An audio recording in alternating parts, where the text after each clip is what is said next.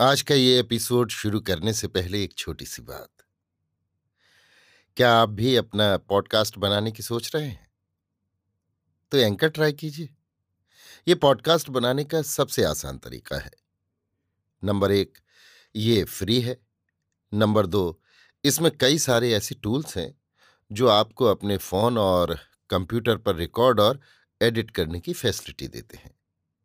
Number तीन आप अपने पॉडकास्ट को डिस्ट्रीब्यूट भी कर सकते हैं, जिससे इसे स्पॉटिफाई और दूसरे प्लेटफॉर्म पर सुना जा सके।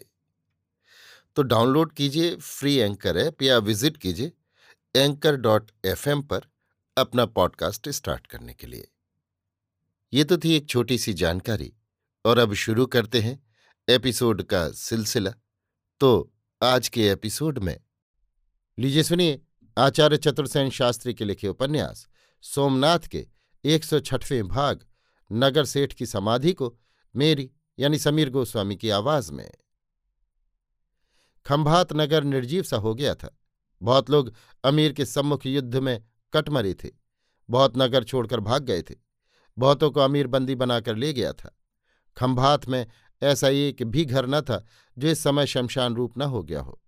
कितने ही घर तो लुटपिट कर बिल्कुल ही बर्बाद हो गए थे। आज उनमें दिया जलाने वाला भी कोई नहीं बचा था। बहुतों में से रोने पीटने तथा हाय हाय की आवाज़ आ रही थी। किसी का पुत्र, किसी का पति, किसी का भाई, किसी की पत्नी, किसी की पुत्री, किसी की पुत्र वधु महमूद बंदी बनाकर ले गया था। ऐसा प्रतीत होता था मानो सारे नगर पर मृत्यु और अवसाद की काली छाया छा गई हो। नगर सेठ मदन जी मेहता एक प्रतिष्ठित और करोड़पति व्यापारी थे। उनकी युवती पुत्री कंचनलता को किस प्रकार अमीर के बर्बर सिपाही सिठानी की आँखों के सामने ही उठा ले गए थे, ये पाठकों को ज्ञात है। आज प्रभात ही से लोगों की भीड़ नगर सेठ की हवेली के सामने एकत्र होने लगी थी। जो लोग नगर छोड़कर भाग गए थे, उनमें बहुत से लौटे आ रहे थे। नगर में बिजली की भांति ये खबर फैल गई थी कि नगर सेठ मदन जी मेहता अपनी प्रतिष्ठा और कुल मर्यादा भंग होने से खिन्न हो आज जीवित समाधि ले रहे हैं। जो लोग कभी घर से बाहर न निकलते थे, वे भी आज ये अतर्कित, अकल्पित बात सुनकर सेठ के घर की ओर दौड़े आ रहे थे। ठठ के ठठ लोग घर के सामने जुट गए थे। परंतु सेठ की विशाल अट्टालिका में पूर्ण शांति और नीरवता विराज रही थी। आज वहाँ नित्य काम करने वाले दर्जनों मुनीम, गुमाश्ते, सिपाही, नौकर, चाकर और व्यापारियों की चहल पहल न थी। न आज तराजू पर रुपए और अशरफियाँ तौली जाकर थैलियों में भरी जा रही थीं। न गुमाश्ते खोटे खरे रुपए पर रख रहे थे। इस समय ऐसा प्रतीत हो रहा था, मानो घर में कोई जीवित पुरुष है ही नहीं। सेठ के मकान का द्वार उन्मुक्त था। द्वार पर कोई द्वारपाल या मनुष्य न था। फिर भी उपस्थित जनों में से किसी का साहस भीतर जाने का नहीं होता था। द्वार पर लाल कुमकुम की थाप दी हुई थी। आँगन में एक गहरा गड्ढा खुदा हुआ था। उपस्थित भीड़ में भी सन्नाटा था।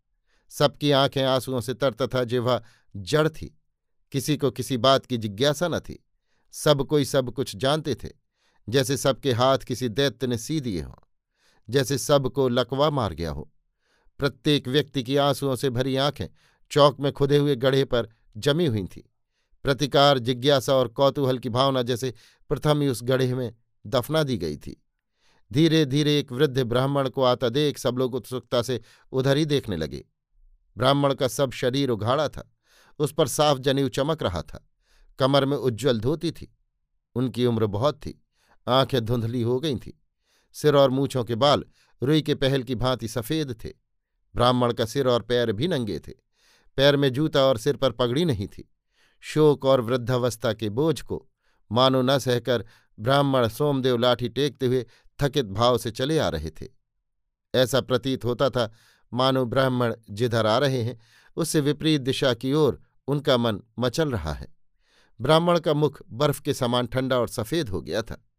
धीरे धीरे लाठी टेकते हुए ब्राह्मण भीड़ के निकट आए। सबने उनको चुपचाप मार्ग दे दिया। किसी ने भी उनसे कुछ कहने का साहस नहीं किया। वृद्ध ब्राह्मण ने पौर पर पहुँच द्वार पर लाल कुमकुम की थाप देखी। उनकी आँखों से आँसू बहने लगे। आँसू पहुँच वे कुछ देर द्वार पर खड़े रहे। उन्होंने अपने कांपते हुए दोनों हाथ आकाश की ओर उठाए। आंसुओं से धुंधली आँखों को सूर्य की ओर फिराया और कुछ होठों ही होठों में कहा, उनका कंठस्वर फूटा नहीं, केवल होठ फड़क कर रह गए। भीड़ में दो चार गणमान्य नागरिक थे, उनमें कुछ सेठ के संबंधी और मित्र भी थे। उन्होंने आगे बढ़कर ब्राह्मण से धीरे और अवरुद्ध स्वर में कहा, उन्हें रोकिए। ब्राह्मण ठिठक गए, उनकी आँखों के आँसू सूख गए। उन्होंने धीमे किंतु स्थिर स्वर से कहा, नहीं और उन्होंने स्थिर कदम से घर में प्रवेश किया। कुछ देर तक सन्नाटा रहा।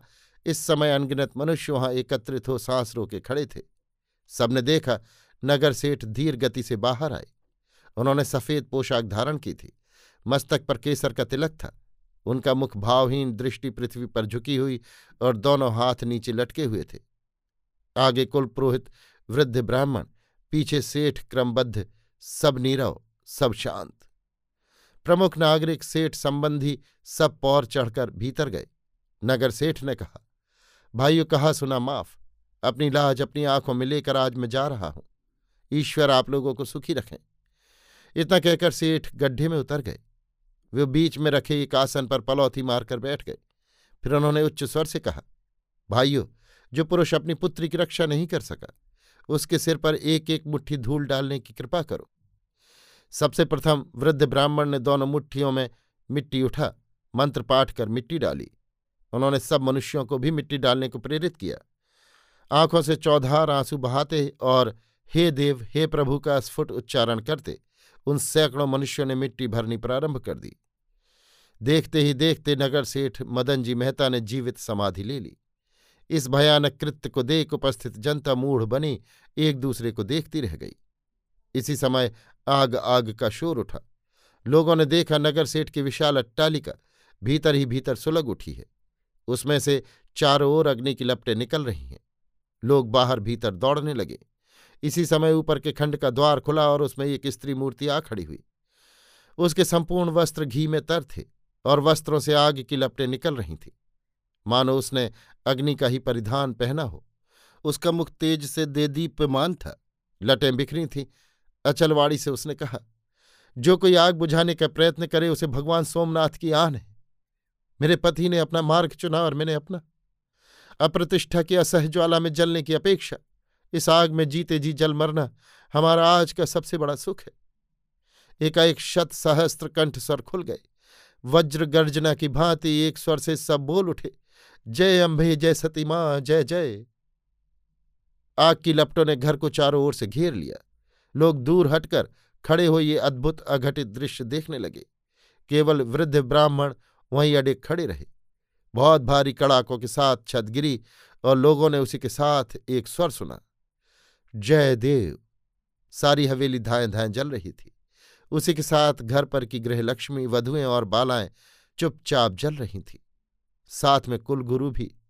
कहीं हाहाकार न था, कहीं रुदन न था। एक धीमी आवाज़ बीच बीच में कुछ देर सुनाई देती रही। जय देव, जय जय देव। और फिर वो भी बंद।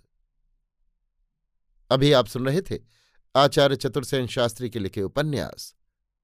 सोमनाथ के एक सौ छठवें भाग, नगर सेठ की समाधि को मेरी यानी समीर गोस्वामी की आवाज़ में।